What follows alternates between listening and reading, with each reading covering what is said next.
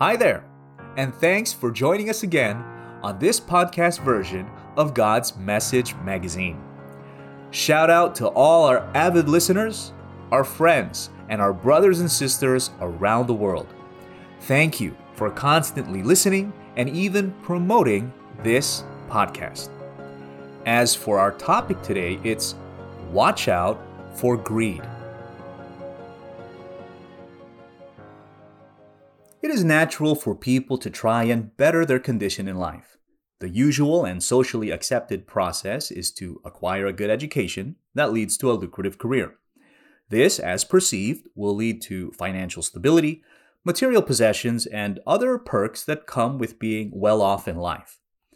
However, too many people, even after achieving what others would deem as a successful stature, still desire for more and more and are willing to do anything to realize their ambitions, be it through fraud, corruption, scams, and even the taking of other people's life. What have such people fallen to is greed, which, as defined by the dictionary on merriam webster.com, is a selfish and excessive desire for more of something than is needed.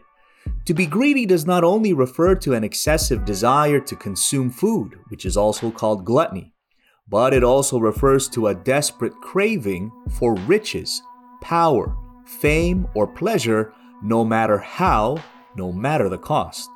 All because of the misguided belief that the more a person has, the more complete his life would be.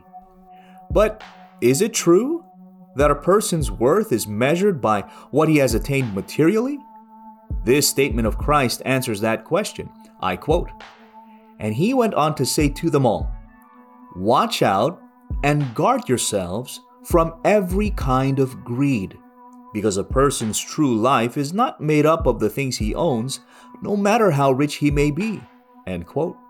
That was from the book of Luke, chapter 12, verse 15 in the Good News Bible. It is a great mistake then to think that the more a person owns, the more his life is complete. To clamor for more than what one essentially needs is a manifestation of greed. And the danger of being greedy is that it can cause him to forget about God. Thus, quote, the wicked are proud of their evil desires. The greedy curse and reject the Lord. The wicked do not care about the Lord. In their pride, they think that God doesn't matter. End quote. That was Psalm 10 3 4, Good News Bible. The greedy reject God. They assume that all they have achieved is because of their own intellect and effort, and that through their wealth and the power that usually comes with it, they assume to have an answer for every predicament or problem. They have placed their trust in what they have accomplished due to greed and not in God. Now, many people may deny that they are greedy. But how does the Bible identify those who are? Who are those who feel compelled to accumulate and hoard as much as they can?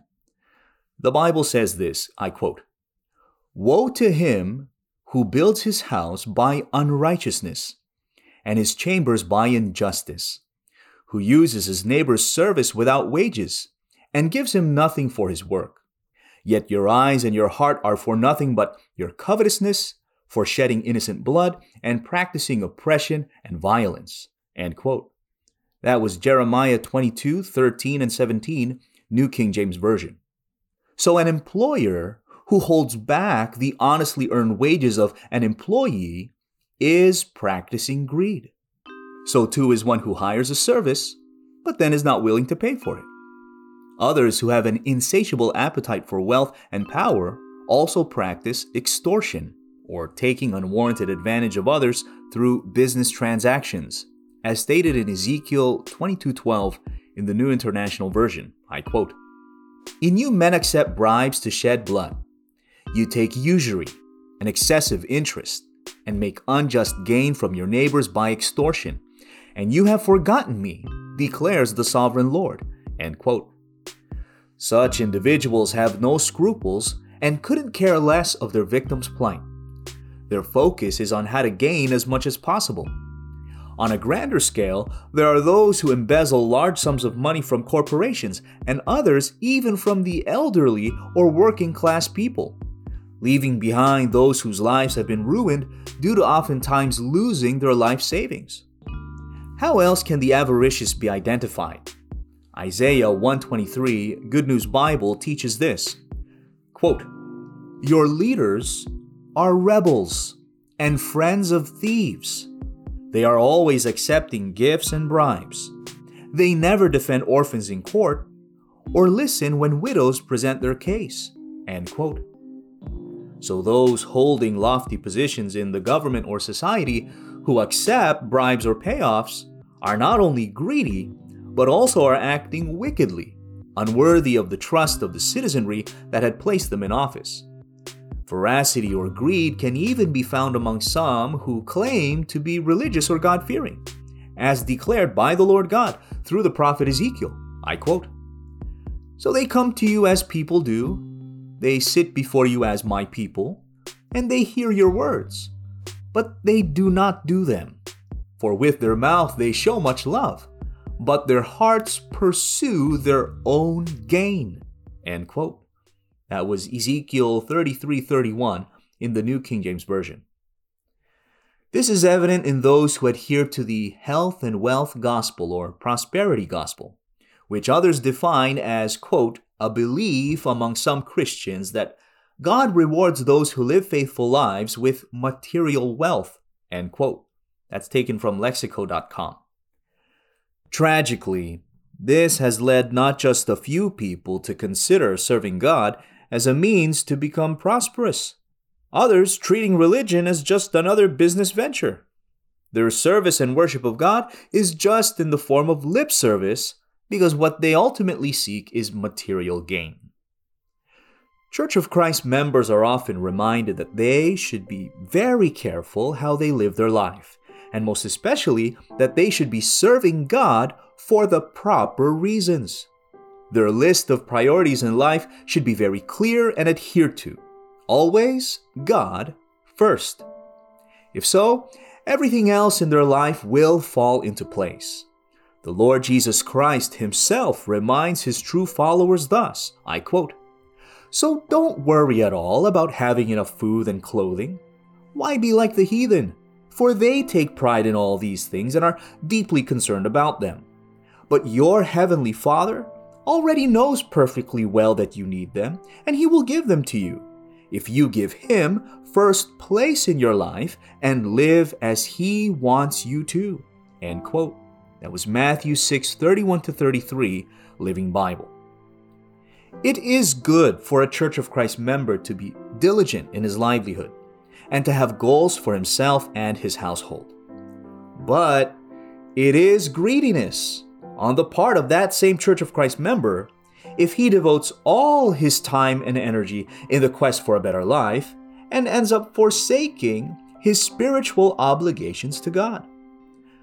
On the other hand, a member of the church who does give God first place in his life by being devoted to worshiping and serving Him will be blessed by God with his basic needs, such as food, clothing, and shelter which of course he will still have to work for through honest means.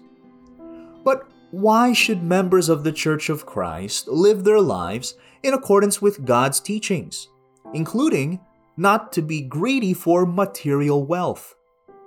Aren't they losing out on what the world has to offer by expending their life in busying themselves in doing righteous deeds? No, they are not. Apostle Paul proved this. I quote Command them to do good, to be rich in good deeds, and to be generous and willing to share. In this way, they will lay up treasure for themselves as a firm foundation for the coming age, so that they may take hold of the life that is truly life. End quote. That was 1 Timothy 6 18 to 19, New International Version.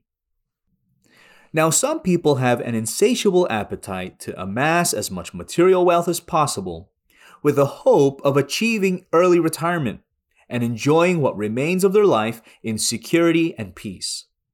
If that is all that matters to them, such people may be rich in the sight of their fellow men, but poor in the eyes of God, and thus will not be saved, as clarified by the Lord Jesus Christ. Quote, then he spoke a parable to them, saying, The ground of a certain rich man yielded plentifully. And he thought within himself, saying, What shall I do, since I have no room to store my crops? So he said, I will do this. I will pull down my barns and build greater. And there I will store all my crops and my goods.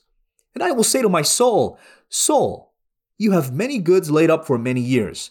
Take your ease, eat, drink, and be merry. But God said to him, Fool, this night your soul will be required of you. Then whose will those things be which you have provided? So is he who lays up treasure for himself and is not rich toward God. End quote.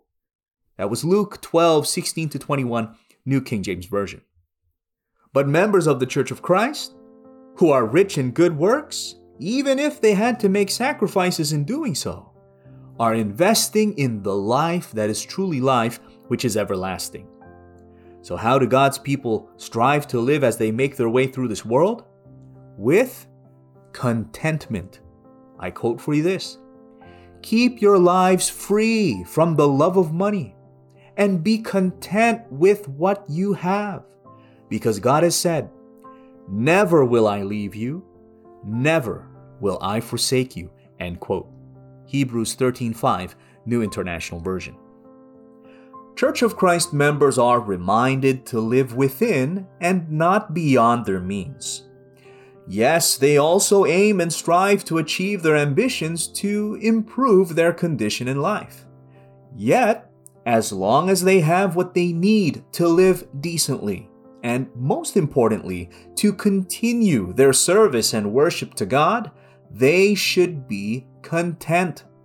They are always admonished not to exchange the unequal treasure of salvation and eternal life promised to God's chosen people, 1 Peter 2 9 to 10, Romans 5 8 to 9, for the material wealth of this world, which is temporary and will not save a person come judgment day. Zephaniah 1:18. Hence, when difficult times arise, they remember God's promise to them Never will I leave you, never will I forsake you. They can avail of these promises of God by asking Him through prayer, as the Bible teaches. I quote, Don't worry about anything, but in all your prayers, ask God for what you need, always asking Him with a thankful heart. And with all His abundant wealth through Christ Jesus, my God will supply all your needs. End quote. Philippians 4 6 and 19, Good News Bible. Members of the Church of Christ all throughout the world can attest to the truthfulness of this biblical pronouncement. They have experienced various kinds of challenges and hardships, including financial constraints.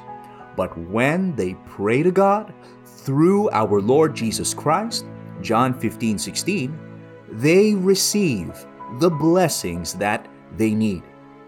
Hence, to overcome their predicament, they are inspired to remain fulfilling their spiritual obligations, fully believing in what the Bible declares that if they do so until the end, they will be saved. Quote, this calls for endurance on the part of God's people those who obey God's commandments and are faithful to Jesus. Then I heard a voice from heaven saying, Write this Happy are those who from now on die in the service of the Lord. Yes, indeed, answers the Spirit. They will enjoy rest from their hard work because the results of their service go with them. End quote. Revelation 14 12 to 13, Good News Bible.